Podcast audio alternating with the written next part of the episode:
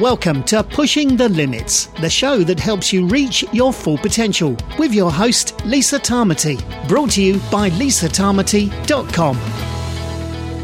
Hey everyone, Lisa Tamati here at Pushing the Limits. Welcome back to the show. Super excited to have you with me. Before I get to today's guest, if you've got any questions about any past episodes, if you want to reach out to us, please make sure you do. And if you're needing help with any health journeys that you're on, if you want to understand your genetics better and how to optimize your health, then come and check out what we do at our flagship program, our epigenetics program. You can head on over to lisatamati.com, hit the work with us button, and you'll see our peak epigenetics program. On that point too, I also do a lot of motivational and corporate speaking. If you need a speaker for any of your events, please reach out to me. I talk all around mental toughness and resilience and dealing with stress and pushing the limits and taking on massive challenges and overcoming obstacles and all of that sort of good stuff. So if you're interested in more there, you can also head on over to lisatamati.com and hit the work with us button, and you'll see the speaking services there. Now, today I have Dr. Kal Fried. Now, he is in Melbourne, and Dr. Kal is a specialist in pain management. He is also an experienced sport and exercise medicine physician. He's worked with a lot of elite level teams in the AFL and in soccer and netball, etc. But he's done a really deep dive into the world of pain, and he's part of something called the Pain Revolution. And he educates people around dealing with chronic and persistent pain and what you can do outside of just taking painkillers, what you can actually do to help yourself and to help you retrain your brain to understand how your brain affects your body and vice versa. So a really interesting episode with Dr. Kal, and I do hope you enjoy it. So before I head on over to the show, just a reminder to check out our longevity and anti-aging supplement, NMN. You can head over to nmnbio.nz, NMN. It's hard to say that three times in a row, nmnbio.nz, and check out the supplement by Dr. Alina Seranova there, molecular biologist, which activates the sirtuin genes, which are the longevity genes in your body, and increases the pool of NAD. If that all didn't make sense to you, head on over to the site and you'll read a lot more about NMN and how powerful it is for turning back the clock and slowing down the hands of time, so to speak. Right, over to the show now with Dr. Kal Fried. Well, hi, everyone, and welcome back to Pushing the Limits. Today, I have Dr. Kal Fried with me, sitting in Melbourne, I believe. Is that right? That's correct. Sunny Melbourne. It's sunny at the moment. Sunny Melbourne, and we've just been commiserating over lockdowns because we're in level 4, and Dr. Kal said you've been in and out of one for the last year, so you guys have had it rougher than we have, that's for sure. How are you doing over there at the moment? Look, I'm personally doing okay. I'm fully vaccinated, and I sort of have I'm okay with work and things like that, but there are people really struggling, so I'm mindful of them. Yes, absolutely. It's a hard time for many, many people. Now, today we're going to be diving into the topic of pain. And you might think, oh, it doesn't sound like a very fun topic, but it's a very important topic. And I wanted to learn from you today because you're an expert in pain. You've got an exercise and you're a medical practitioner, but you've had a focus on exercise science, I believe, and all of that sort of stuff. But you've gone really deep into the world of understanding pain. Can you just give us a little bit of a synopsis on your career and what you've done to date? Yeah, just a brief idea of my background. I'm what we call a sports and exercise physician. In fact, it's the college spans across Australia and New Zealand. There's some terrific practitioners down in your part of the world as well. Mm-hmm. So I was very much involved in looking after the medical needs of athletes, and then in my clinic, I'd just see regular people who played sport and people who didn't play sport, just who got injured and had pain. I look at that was fantastic. I enjoyed that immensely. But I suppose there was always this nagging question that I struggle with, and that's that it was rarely the injury that really predicted the outcome. You could get very minor injuries with really terrible outcomes, and you get really amazingly terrible injuries with good outcomes. And so I couldn't quite figure that out, and I didn't feel comfortable with a lot of that. And fortunately, I was exposed to an area of science which wasn't really taught when I was in medical school. If it was, I was asleep in that lecture. But then if I was asleep, a lot of other people were asleep too, because it seems that very few people of my vintage sort of figured that out as well. So, and that's the science of pain itself and how it all works. And once you delve into that, it really starts answering a lot of these questions. And it's like a rabbit hole. You keep going, and the more you go, the more fascinating it becomes. We've got a lot more to learn, but some of the fundamentals of that science really start to explain the things that I couldn't understand. And that was good. That led me on a journey. I'm involved with this group now called the Pain Revolution. I've got it's behind me, the emblem. Mm-hmm. And I urge people to have a look at that website, because it pretty much encapsulates where I am these days. Fantastic. So that's we'll put that in the show notes. So painrevolution.com.au, I'm presuming? No, painrevolution.org. .org. Okay, we'll put that, make sure that the team get that right. Okay, so let's dive into this a little bit. So a lot of people have an injury, for the want of a better example, they get a sore back, or they've injured themselves while lifting something or playing sport. Why is it just not a mechanical thing? Like, we think that pain is caused by a structural damage, in which it is in many cases. But why is that a bit of a simplistic look at pain? Is it a bit more complicated than that? Look, it's complicated. It's certainly very complex, but it's also, the fundamentals are actually quite simple. But they're hard to get your head around, because we don't grow up thinking this way. We grow up thinking exactly the way that you just mentioned, that pain is a mechanical thing. It's created by injuries and damage to our bodies, things we see on scans. But that's not actually the case. The fundamentals are quite simple. That our bodies do not produce pain ever. And I'm not just talking about injuries. I'm talking about headaches, stomach pain, all sorts of things. It's the body only ever produces electrical signals, and these signals get picked up by sensory nerves, and these signals get transmitted through the spinal cord to the brain, and then the brain lights up in all sorts of different interesting ways because of a lot of preconceived ideas and contextual influences and sociological influences, and you get a pain response depending essentially on how much danger your brain thinks you're in. Wow. So this is a protective system. This is designed to protect us. And it can be quite proportional to the injury you have, but it's not always proportionate, and sometimes it's very disproportionate. And we can all think of examples like that. Anyone who has had involvement with football teams or sporting teams will know that anyone who watches the Tour de France will know that people have these horrendous injuries. And at that level, they probably don't get enough pain for their protective needs because they keep going. Mm. And then on the other end of the spectrum, there's, the situation where you just have a minor lifting injury. It can be just a bending event, and that sets you up for pain for the rest of your life. And we know people like that. They're quite common, unfortunately. And there's everything in between. So it's a spectrum. So I like to think of pain in terms of not causes, but contributors. So the physical side is important. It's not that it's not important. It's just it's only one contribution of many. And that applies equally for acute pain, like when you break a leg, or for chronic pain. Acute pain, if you've broken your leg but a car's about to run you over, you'll get up and probably walk away without feeling that leg for a little while. Wow.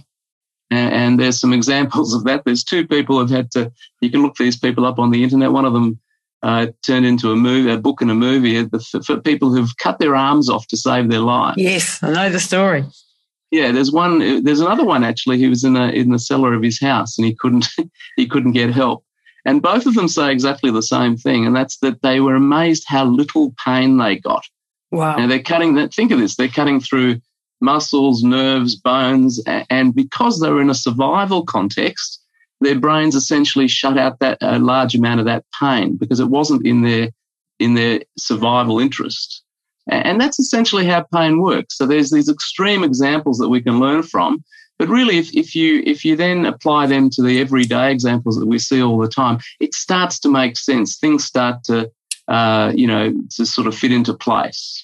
That's really fascinating. I had a Richard Little. He's the founder of a company called exsurgio.com, and this is he's an engineer, but the company is working on computer brain interfaces, if you like, that help with pain modulation. And so this is a really cool piece of technology that's not yet on the market, but he's bringing that to market in the next year or so. And it's looking at training your brain to not feel the pain anymore. I'm probably butchering his description of it, but basically you're playing a video game. And it's reinforcing all the things that do to stop the pain. Yeah. So it's reinforcing all these neural pathways in your brain to actually stop you experiencing it, and it's rewarding the behaviours that lessen the pain, from what I understand. So, in other words, it's not just.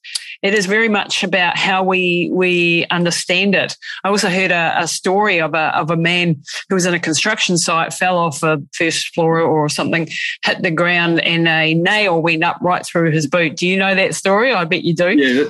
Yeah, that's a story that was written up in a medical journal quite a long time ago, and there's a photo from that actual event of the nail in the boot. I use it in talks, and it does the rounds quite a lot. Yeah. And essentially, do you want to tell the story? No, you tell the story. You'll be better at it. Essentially, what happened was when this fella fell, the nail went through his boot, and he was howling in agony and had to be given. He was taken to the emergency department. He had to be given all sorts of really strong medication just to take the boot off. And when they took the boot off, they found that the nail hadn't, in fact, gone through his foot. It had just sort of gone in between his toes. Wow. And so the visual sort of contribution in that case was huge, and this person was in extraordinary pain. But once, obviously, he realised that the danger wasn't what he thought it was, everything settled down quite quickly. There's actually another. I call it the tale of two nails, because there's another interesting nail story that was written up in a magazine somewhere, and it was a fella who was operating a nail gun, and the nail gun went off suddenly, and he got a bit of a fright, but he looked around, he couldn't see anything wrong, so he just kept going. He kept going for a week, he kept working, and he went to his dentist because he had a bit of a toothache, and when they took an x-ray, the nail that he thought had just gone off somewhere, had gone up through his palate into the front of his... Oh, my God. Into the front of his face. And he hadn't felt it because he wasn't aware of it. Exactly. Because there wasn't that awareness, he didn't get enough pain for his situation, I suppose. Wow. So these are, two opposite sides of the spectrum here. And in... people probably thinking, oh, well, that guy was just a tough ass and the other guy was probably a wimp. But it's a bit more complicated than that, isn't it? I don't like that conversation of pain thresholds and people being soft or weak. I've seen some situations involving people who were elite athletes, but, the circumstances of their lives changed. And I suppose it's a bit like cricket. Sometimes you just have to get the timing right and the ball sails over the fence. You can just have a few things going on in your life that are perhaps affecting you that you're not aware of, even some stresses, some fatigues. Now with COVID times, I suspect this is going to probably result in some serious persistent pain, contribution over the next period of time, because everyone's under so much stress. I think it's just it's contextual. It's got very much to do with our beliefs and our expectations. I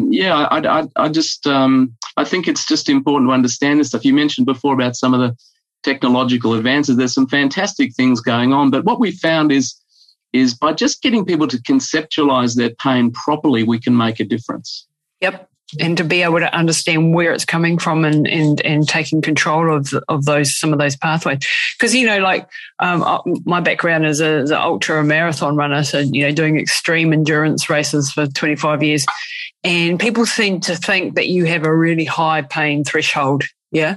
And while that may be true in some aspects, in other aspects I'm a complete, like, you know, I can't handle it, can't handle the pain.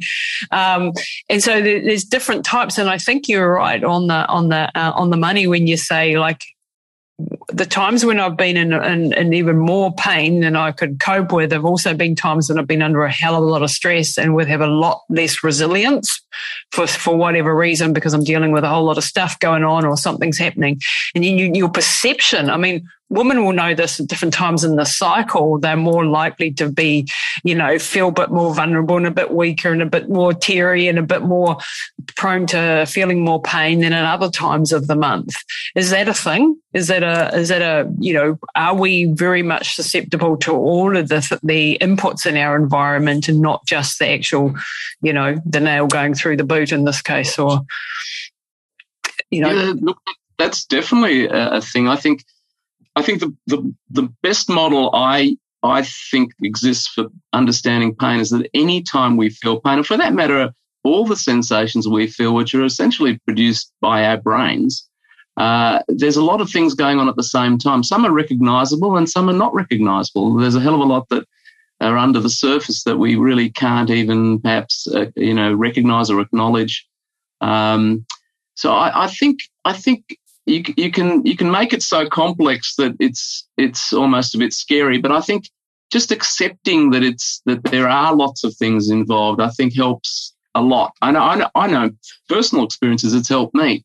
And if I can get my patients to sort of come along this road and understand that, then they start to change. Their responses change, and they're less likely to get that terrible persistent pain problem where the neurological system just creates pain for you for very little contribution from your body tissues, and that we call that sensitization. When pain persists, it takes a lot less contribution from the physical component to produce the same pain, and sometimes no contribution at all, and people remain in pain. The injury could have healed years ago, and the pain sticks around. So I think it's really important to understand that this is a multifactorial situation all the time, in the acute phase and also in the chronic phase.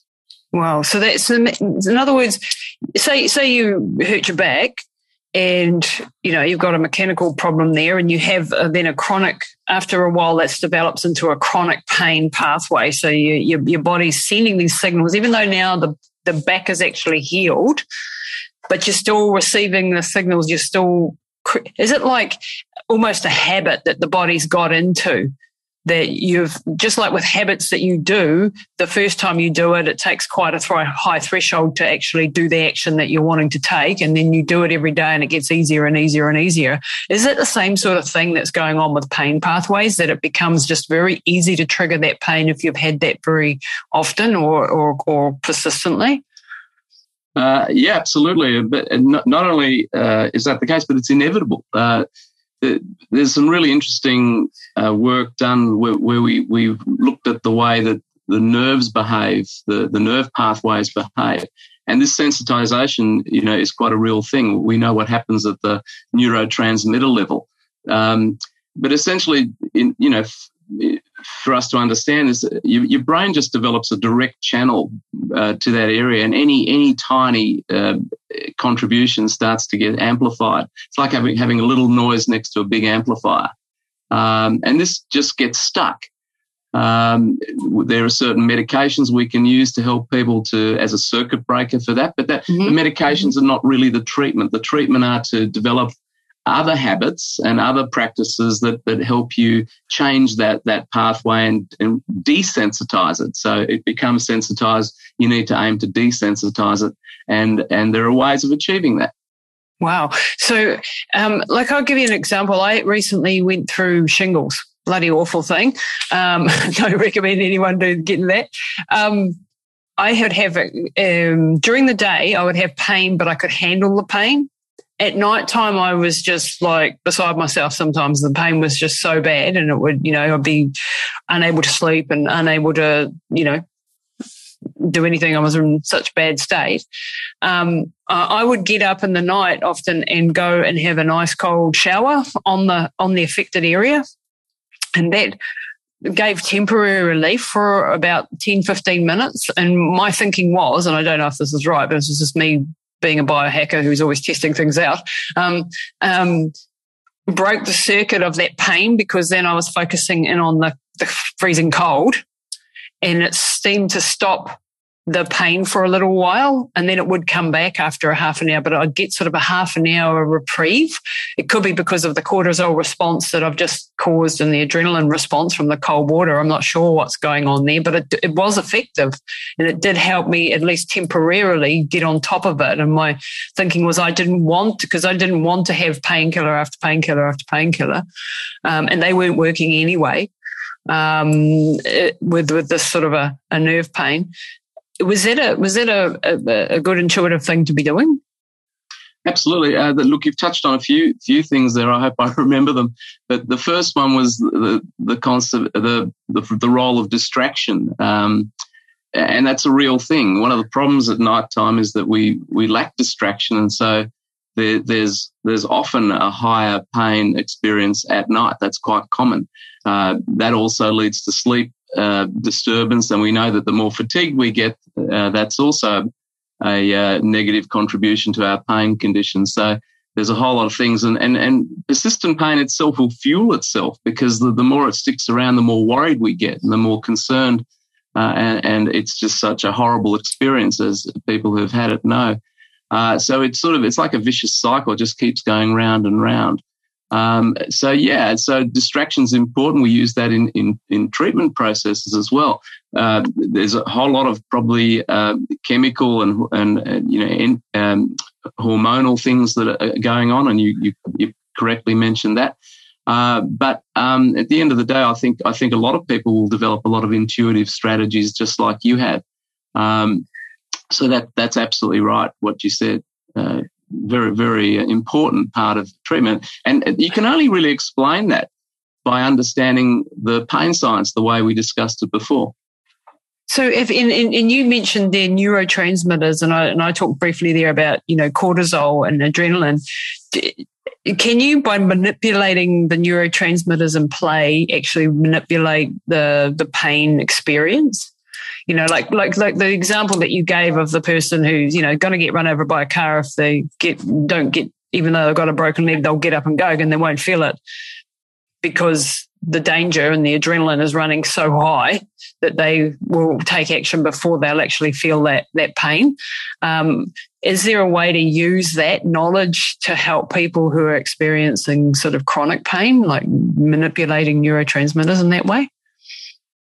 Not sure what you mean by there's. When we change people's behaviours and their conceptualizations and get them to do what I call a readaptive program, then those neurotransmitters will change. Right. So that's I suppose a natural way of doing it, because the neurotransmitters are very responsive to our thoughts, our actions.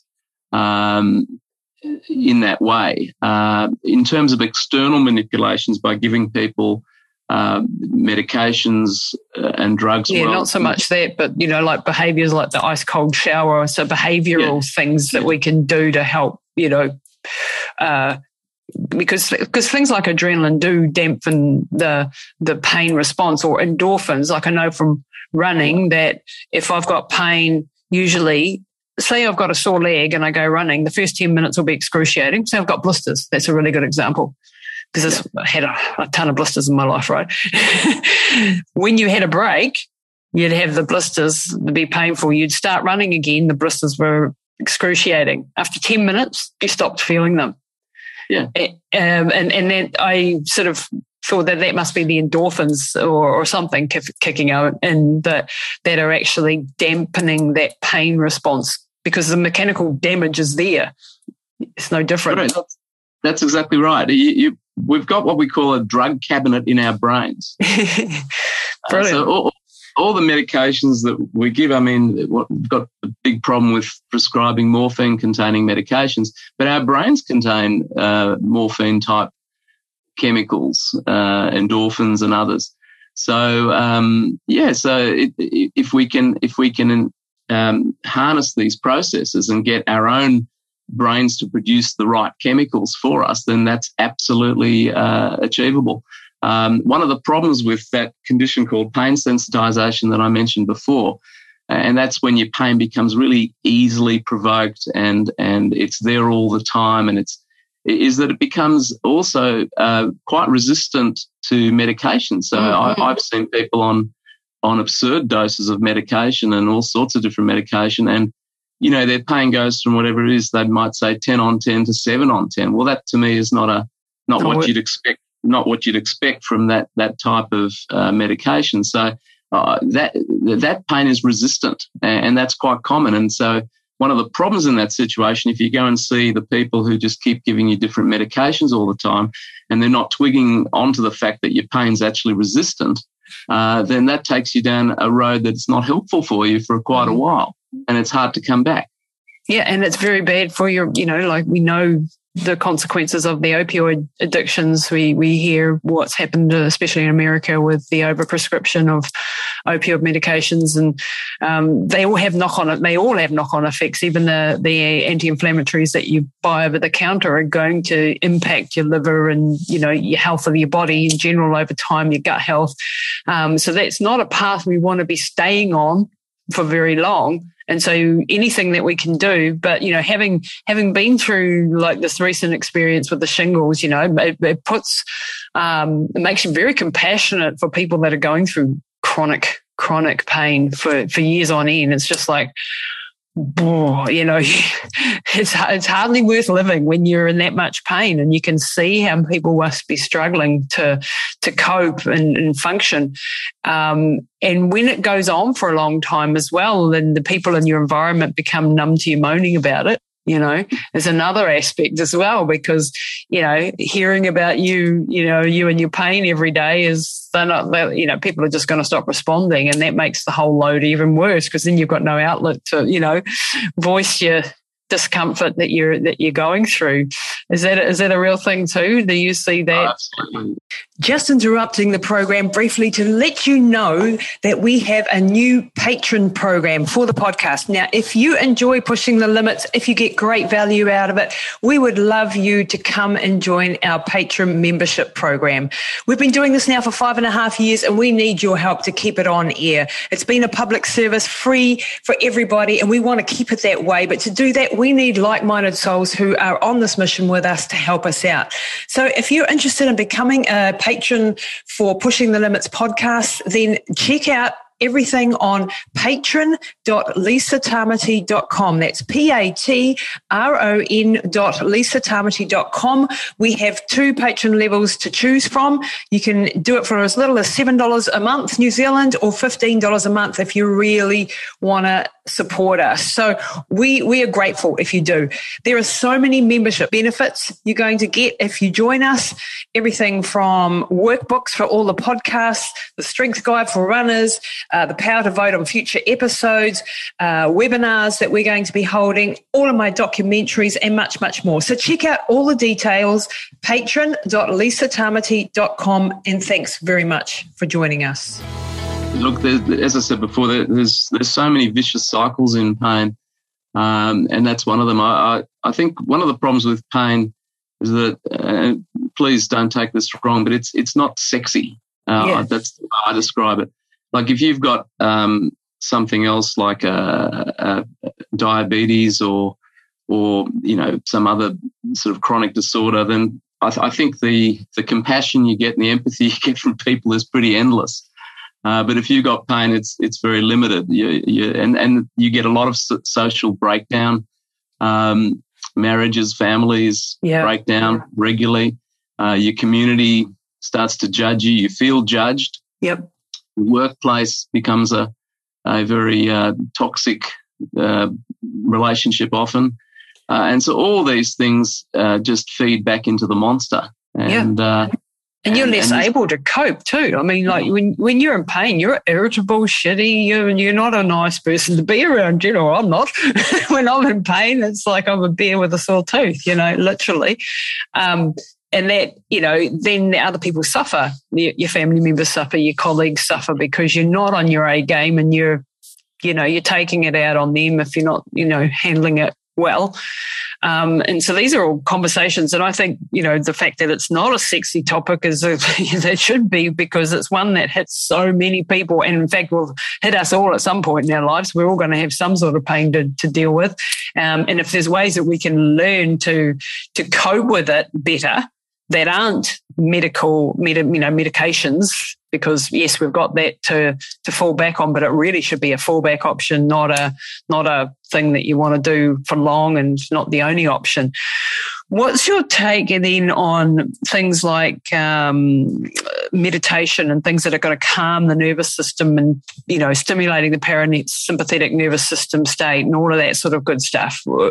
Do you think this has a role to play in this program of dealing, the things that you can do that are in your toolbox to deal with pain?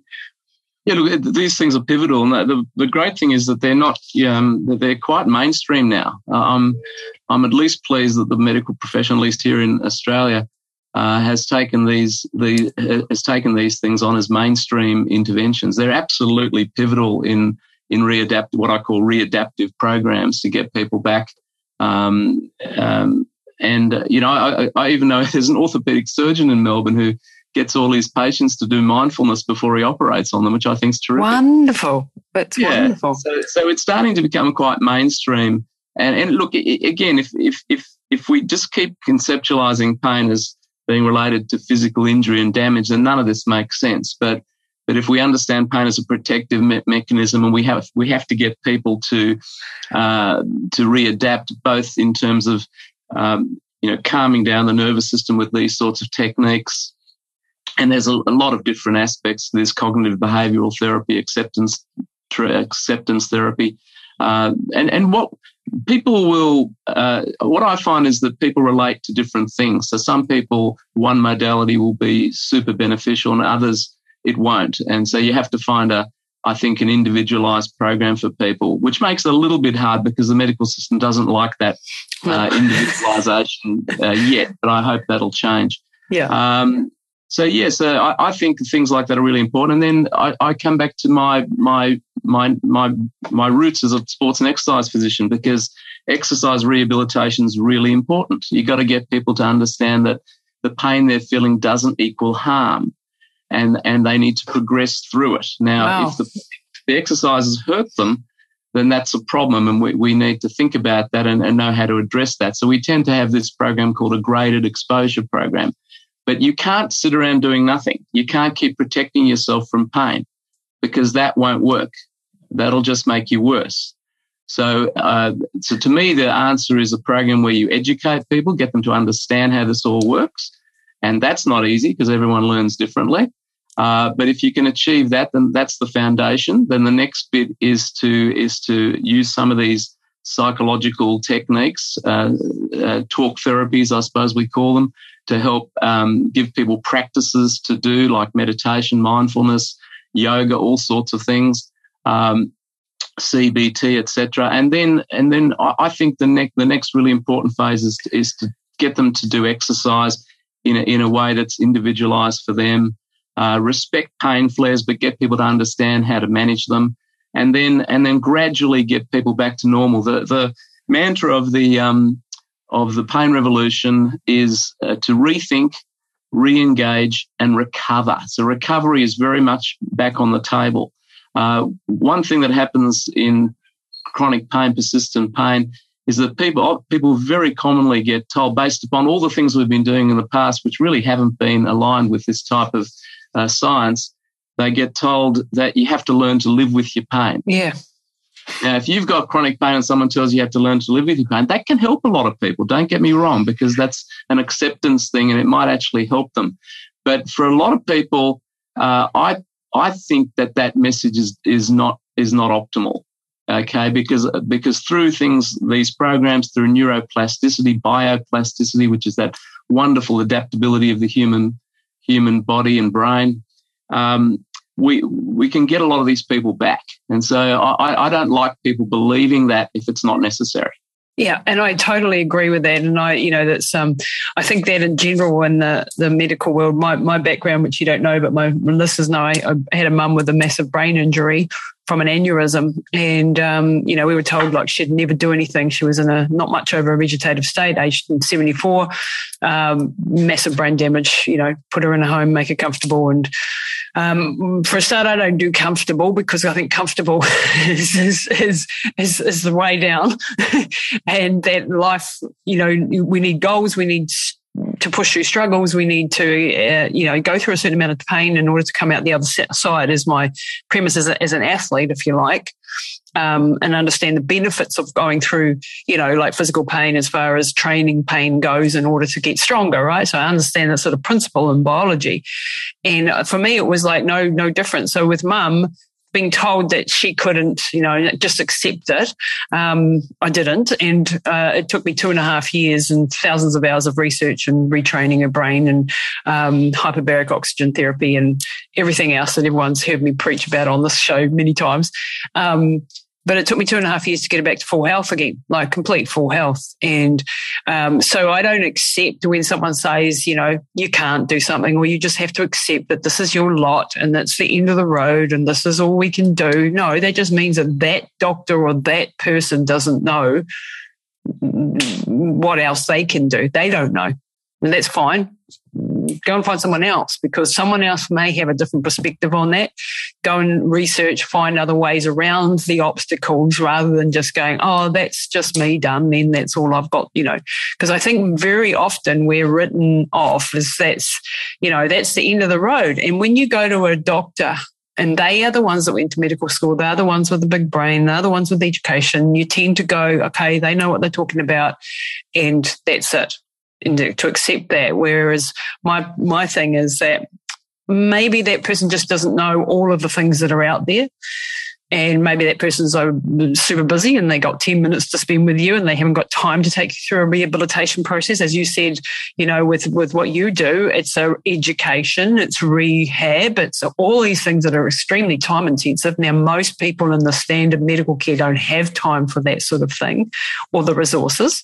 And so therefore, it's up to us as individuals to start taking control and doing the research, finding people and doing this all ourselves to the best of our ability if we want to come out the other side. That's sort of the premise of the show and why I get to interview, amazing people like yourself that have pieces of the solution for people, and so that they can, that's interesting, I might go and research what Dr. Kal said there and go and visit his website and maybe that will help me. And that's, I think, a very empowering standpoint to come from, rather than it's all over and there's no chance and you've got this.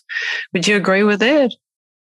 Largely, absolutely. Look, science is about questioning. It's not about accepting. I think science is wonderful. That's really where I look to for answers. But it's about questioning, not accepting. I think one of the problems that's happened in sort of mainstream medicine and perhaps the health industry to a large extent is that we've started to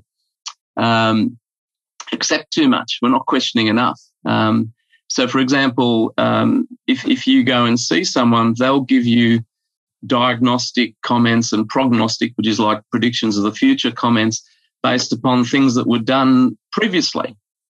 Okay. Now, I can tell you that in this field of medicine, and there's a lot of crossovers to other areas of medicine too, this area, the biopsychosocial model of care, we call it, and the fundamental role of the brain and the nervous system in our biological processes hasn't been addressed anywhere near adequately in the last 10, 20, 30 years. So the opinions that we offer and the predictions we offer are based upon a whole period of time where we haven't been recognizing this incredibly important part of health. Yes, totally agree. Okay? So it's not that it's. So I think I think people do have to question and look for other possibilities. Now that that you've got to be a little bit careful with that too, because there are so many snake oil salesmen out there. Oh, God, yes. Yeah. So I think the answer has to still be in science. Yes. But then you also have to know how to interpret the science, because, you know, there's a lot of things in the research that are not optimal. There's conflicts of interest and all sorts of things. So you have to be a little bit careful how you interpret that stuff. So look, this isn't easy, to be honest, but I think the key thing is to not give up hope, keep questioning, and understand that there are things that can be achieved by harnessing this plasticity concept that we're talking about. I think quite often, and I say this with a heavy heart, the people who do well in things like pain or recovery from injuries are often the people who have elected not to listen to the things they've been told. They've just sort of fired ahead regardless. Yeah, and we know of lots of examples like that, and your mother seems to be one as well. So yeah, she is, and it's not a factor of like ignoring medical advice. That's not what I'm saying here. It's just go and get a second, third, fourth opinion. Go and do some research. Go and listen to some top podcasts, some professors, go to PubMed, and it isn't easy. It isn't easy, you know. Like in this journey with Mum, and on other journeys, because that's what I do now is help other people on their difficult health journeys and stuff, and connecting people and so on. It isn't an easy thing, and I've run up a number of dead ends, and I've wasted money, and I've gone down paths that lead nowhere. But by the same token, there were a number that did lead to places that are not being fully recognised, like things like hyperbaric oxygen therapy. Like for me, in my opinion, is like a totally underrated, undervalued therapy that could be doing a heck of a lot more, but there's no money in it. There's no one's going to be promoting it hugely, as far as, there's no pharmaceutical company behind it. They can't do anything with it in that sense. So it's always going to have it limited. So all I can do is bang my drum about it and teach about it and point to the doctors and the resources and the books and stuff for people that have had success with that. And I think it's the same with pain and the whole pain. Well, we're starting to understand that neuroplasticity, that the brain and the body and the connection between the brain and the body is just an area that we need a lot more science in. And it's not always, like a physical thing. Like going back to what we were talking about at the beginning, if someone comes to me and they've got a sore back, you may be looking at the back situation, or you may be looking at what's their inflammation markers doing in their body? What's their gut health like? Is the fact that they've got a sore back a signal that maybe the nerves are not turned on? Can we activate? In other words, there's other directions to be looking in, and it might not be a mechanical back issue. It could be something on the front end, the gut or the digestion or the whatever the case may be in that situation. So it's sometimes just like looking outside what you normally would think is the problem area is also a really good holistic. So that holistic sort of a viewpoint, let's not just look at the back pain. And this is another thing with medical, the standard sort of medical system where the body is broken up into areas or specialties. And rightly so in a lot of ways, because you can't be an expert in lungs and heart and gut and so on. But there needs to be more connection between somebody who's looking at the whole the whole picture and piecing this all together for the person. Because the lungs and the heart, that's a really good example. They're very interconnected, but they're completely separate disciplines that don't really talk to each other. And I think, more integratedness in their approach would be good, if that's a proper word. I think it's integration. It doesn't matter. That's right. Look, I think there's a lot in that as well. I think the key thing is that to try and avoid being too passive in your own health, because reliance on external fixes can be a problem, but a lot can be achieved by energy, by lifestyle changes. Now, these days, unfortunately, I think there's this trend towards outsourcing your problems rather than magic pill. I talk to my patients about the long game versus the short game, and it's the long game that wins. So yes, try and be more active in your own health, and question and ask. But you know, I think we do need to put a little disclaimer here that there is need for caution here as well. Like I said before, because there are a lot of now some of those treatments I think fall into what is, you know, commonly called the placebo category, which to me that's a fascinating area of neurobiology. Just the way that the placebo construct operates, and it's like, if for people who don't understand, it's like when you get the sugar tablet, it's got no properties on, yet you still get the same response as if you had the real tablet. Fascinating. But it's the expectation and the belief that dictates that response, which again comes right back to the neurobiology and the role of the brain. It's not the sugar tablet that does that. So, you know, I think some of these things operate through a placebo construct. Now, I have no problem with the placebo. I think it's fantastic. In fact, there's some fascinating work being done in that area about how we should harness that in a constructive way. But there are safety issues with the placebo construct approach. So, for example, if you keep resorting to that approach, then the benefits wane with repetition and time. And then what happens is you tend to go to a more aggressive type of intervention and perhaps more dangers.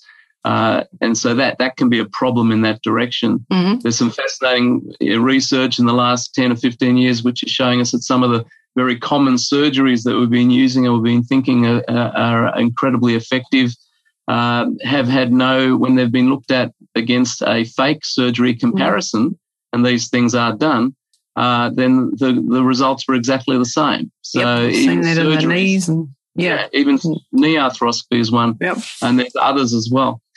So, you know, even surgery can fit into this placebo construct, and I don't think anyone would think that surgery is entirely safe.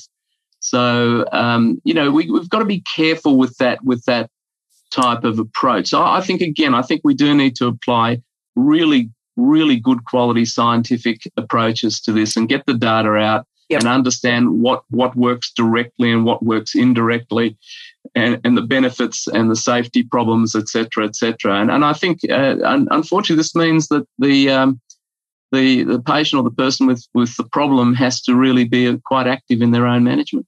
Yeah, and I think that's probably the biggest takeaway from all this is, I think we grow up with this mentality. When you're sick, you go to the doctor, you get a pill and you come right. And that mentality is just very, very flawed in the fact that it often takes work. It often takes lifestyle interventions, which to quote you is a very unsexy thing for me to tell you to go and do some more exercise and eat less fish and chips. You're like, I don't want to do that. Just give me the pill to fix it.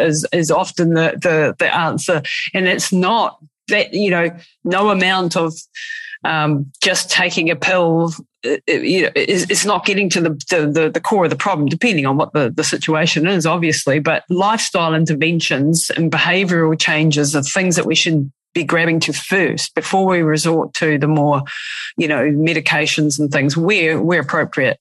And that's a conversation that needs to be had. It isn't just about, you know, going to the doctor, because people sort of, I think, too, expect to get a prescription when they come away from the doctor. If I didn't get a prescription, then that was a waste of time. I went to the doctor, I paid him X amount of dollars and I didn't get a prescription. I got told to do some more exercise and lose some weight or eat better, go to sleep earlier. You know, it's like, oh, well, where's my pill approach? And I think if people understood biology a little bit and understanding why that may help your back pain or your whatever the case is, you know, that'll be a better conversation. If I can just flip and just say, well, what do you do so then at the Pain Revolution? What if someone is dealing with chronic long-term pain who's listening to this, you know, how can they come to you, get support, get help around this education process and this, you know, what exactly is it that you do there? Yeah, look, that's obviously the pivotal question. The Pain Revolution approach is pretty much along the lines of what I was talking about before, that the first thing is to really understand how this all works. And that is a major challenge, because one of the biggest things that we've looked at is how people learn, because everyone learns differently. So that is actually a really big conversation, the whole conversation about education and health literacy, pain literacy. But unless you can achieve that to a certain extent, the rest becomes very difficult. So that's important. So the rethink part of the mantra of rethink, re-engage, recover is really, really important. Now, to do that, the person who started the Pain Revolution is a fellow called Lorimer Moseley, Professor Lorimer Moseley. He wrote. Have you heard of him? Yes. You should get him on your podcast one day. Oh, do you know him? Can you hook me up? I do know him. I can inquire, but he's a lot more entertaining than I am, and certainly a lot better at this, at explaining it. But he wrote a book called Explain Pain with another fellow called Dave Butler. Mm-hmm. He's also an excellent person. And so Lorimer just wanted to do something practical to create a program that people could harness. And so he came up with the idea of the Pain Revolution. I got on board very early. We do an annual outreach event, which is a cycling tour, and we go and give presentations in all different country towns along the way. Wow. And this year, of course, we couldn't do it because of COVID. We're doing an online thing, which is starting in October. And it's all about raising funds for this program, which is there's a 2-year course for what we call local pain educators, where we take people from all sorts of disciplines, doctors, physios, psychologists, occupational therapists, pharmacists. There's probably a few more that I haven't mentioned. And anyone who's interested gets on this program, goes through the program with mentors and comes out the other end. And then the next wave is what we call a local pain collective, where those people start to talk to the other people in their communities, health professionals, people with pain. And so we're hoping to create a ripple effect. Now, we're only about 4 or 5 years into this, and so it's got a long way to run, but it really is starting to gain ground, and I'm very proud of it. It's very much focused on non-interventional techniques. It's not to say that pharmacies and interventions don't have a role, but I think that high reliance on those things to create an outcome isn't working for us. No. And in fact, it's creating a whole lot of other issues. So this is very much focused on a neuroplasticity type approach, a readaptive program to get people back to normal as much as possible. Now, the structure of that, I think, as I said before, can vary from person to person. So I think I encourage people to explore all the different resources. There's website resources. There's certain programs that have come out of the Pain Revolution. I'm involved with a few of them. I'm involved with one called Brain Changer, which has a website as well, which is a program put together by a lady called Tina McIntosh, who is a recovered persistent chronic pain person herself. And she's put together an app and a computerized program to help people practically. Wow. And again, there's some pain coaches in that. There's one I have only been involved with in a sort of advisory capacity called Permission to Move by a fellow called Dave Moen, who's also got some terrific approaches and some website resources. And I've just noticed this is exploding, which is really encouraging, because when I started doing this, I felt like a lone voice in the wilderness, But now there's so many terrific programs coming out all over the world along this direction. And it's all about empowering people and getting people to start mapping out their own recoveries. This is just marvellous, and I just love this sort of approach, that I think... Yeah, pharmaceutical interventions when they're required, but not just relying on that, and let's re-educate and retrain and help with other things. So that's fantastic. So I hope that lots of people will go and visit, and I'll get all of the links from you to all of those that you've mentioned perhaps, and we can put those in the show notes to help further this conversation and to give people, because there's so many people suffering various levels of persistent chronic pain with different disabilities that, and it wrecks your life, it does. It just takes away your joy for living. And if we can help people with this conversation today, I think, you know, get people interested, and perhaps this is something for me that could help me with my journey. And also in the education space, and this is what, you know, I'm passionate about, educating people about the different areas. And so, you know, it's been marvellous to have you on the show, Kal. I think, you know, I'm really, really grateful for our mutual friend, Craig Harper, for introducing us. Shout out to Craig. And, you know, just really grateful for your time and your passion that you're bringing to this, because, you know, there's lots of people suffering out there, and if we can help them in any way, that's really, really important. So any last words before we wrap up there, Kal, and that you want people to think about or to do? Oh, last words. These are supposed to be really wise words, aren't they? You always put people on the spot in the end, you know. It's like, oh, I just told you a whole hour of stuff. Look, I just think, just reiterating that there's real potential for recovery now. Now, you know, certainly there are some conditions which are exceptions, and we have to respect that. But you know, to the great majority of people in chronic pain from musculoskeletal issues like bad backs, bad necks, various injuries they've had, there's enormous potential for recovery. If all these things that we see on scans were painful, I've got to tell you, we'd all be in agony. The reality is that most of them are well adapted, and so.